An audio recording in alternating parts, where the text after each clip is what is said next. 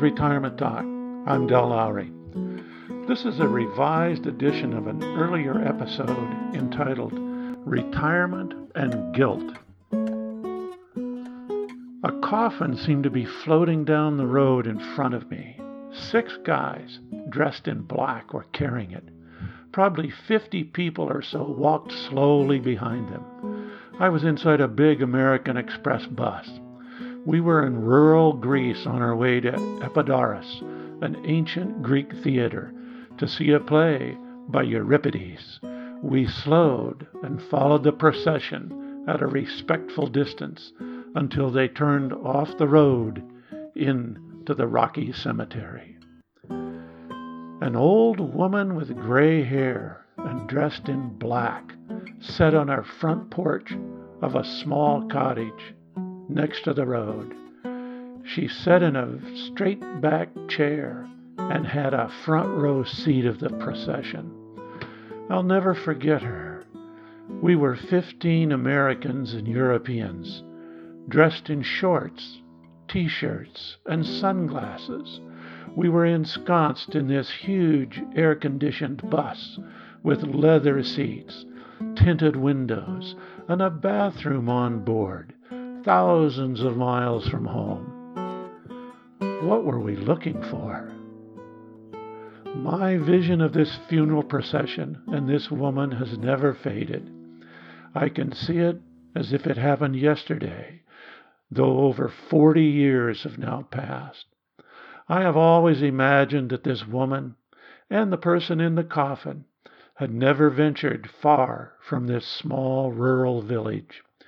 We, by contrast, seemed born to ramble. We worship traveling.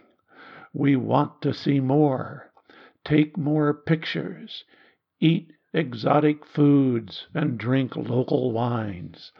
This woman, dressed in black, sitting on her small porch in this tiny village, had the look of contentment on her face. Of course, I don't know if she was content, but she had that look, and I like to think that she was. My education and culture have taught me very little about the benefits of sitting still. Many of us approach retirement with the idea that we must keep busy. We must continue to be active, and for us, that means moving. We must get a part time jobs, volunteer at the hospital, golf, or travel around the world. What's to be said for sitting down, enjoying life's moments, breathing deeply, walking the beach, or just rocking back and forth in the old chair that sits on the porch? What's to be said for those that truly do wish to let go. One of my favorite quotes from Thoreau goes something like this As I lie idly drifting on Walden Pond, I cease to think and begin to be. These words give me pause for thought now, just as they did over 50 years ago when I first came across them. We have all had those moments when we lay on our back in the grass and gaze at the clouds, and the world seems right. We don't feel guilt, and we don't have an urge to move. Why don't you get up and do something with your life? My dad used to say.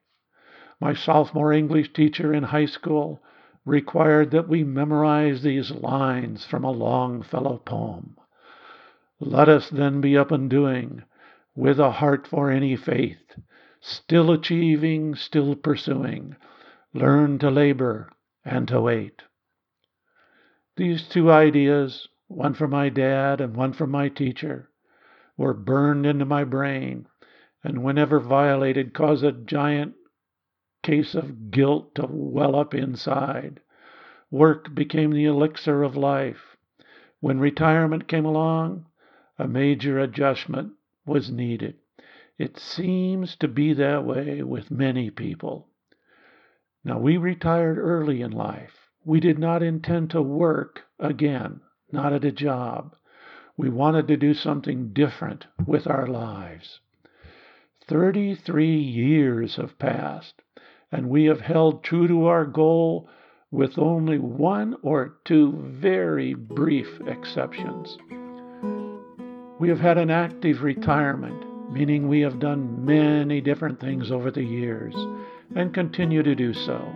Ideas and habits established in our youth have been hard to shake, but we have learned to modify them a great deal.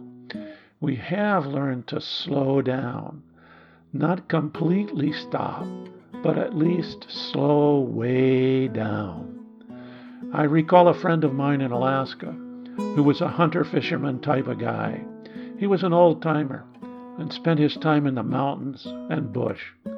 When having a chat one time before I set off on a cross country ski camping trip over some mountains, he left me with the admonition Remember, if you want to get there quick, you'd better slow down. I think of Buddha sitting under the bo tree. I think of the woman sitting on her porch. And sometimes I just want to lie drifting on Walden Pond and cease to think and begin to be. No guilt attached. This is Retirement Talk. If you have any questions, comments, or suggestions, contact Del at retirementtalk.org.